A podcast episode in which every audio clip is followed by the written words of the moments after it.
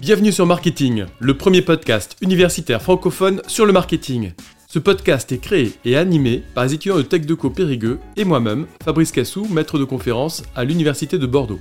Notre objectif est de vous partager chaque lundi, mercredi et vendredi notre passion et notre curiosité sur le monde du marketing. Alors bonne écoute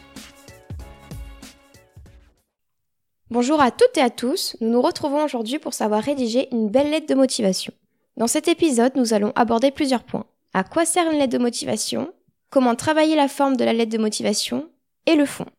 La lettre de motivation sert à attirer l'attention du recruteur. Elle a pour but de déclencher l'envie de rencontrer le candidat. Il faut éviter les phrases toutes faites disant qu'on est dynamique et motivé.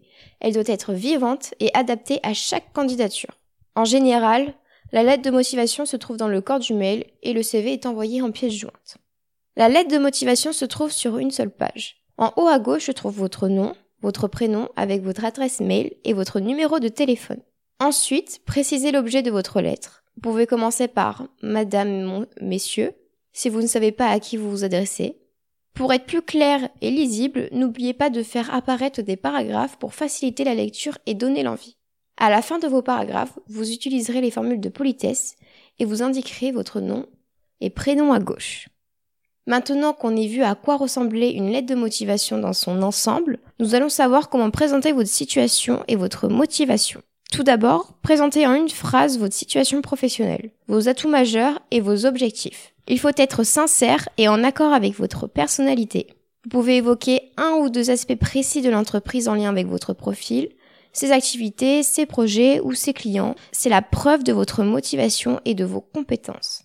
Faites le lien avec vos compétences et votre expérience. Qu'est-ce que vous apportez à l'employeur s'il vous embauchez par exemple? Vous pouvez raconter une expérience qui vous a fait progresser afin que l'on identifie vos points forts et que l'on comprenne pourquoi ce poste s'inscrit logiquement dans votre parcours.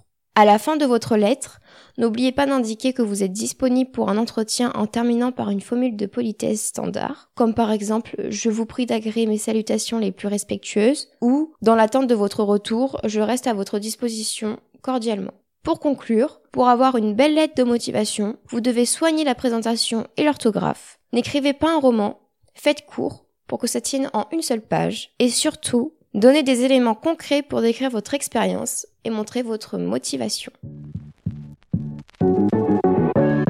Merci à tous d'avoir suivi cet épisode. Vous pouvez nous aider dans notre démarche en vous abonnant à notre podcast et en laissant un commentaire. Merci pour votre soutien et votre écoute et à très bientôt sur Marketing, le podcast universitaire pour tous les cueils du marketing.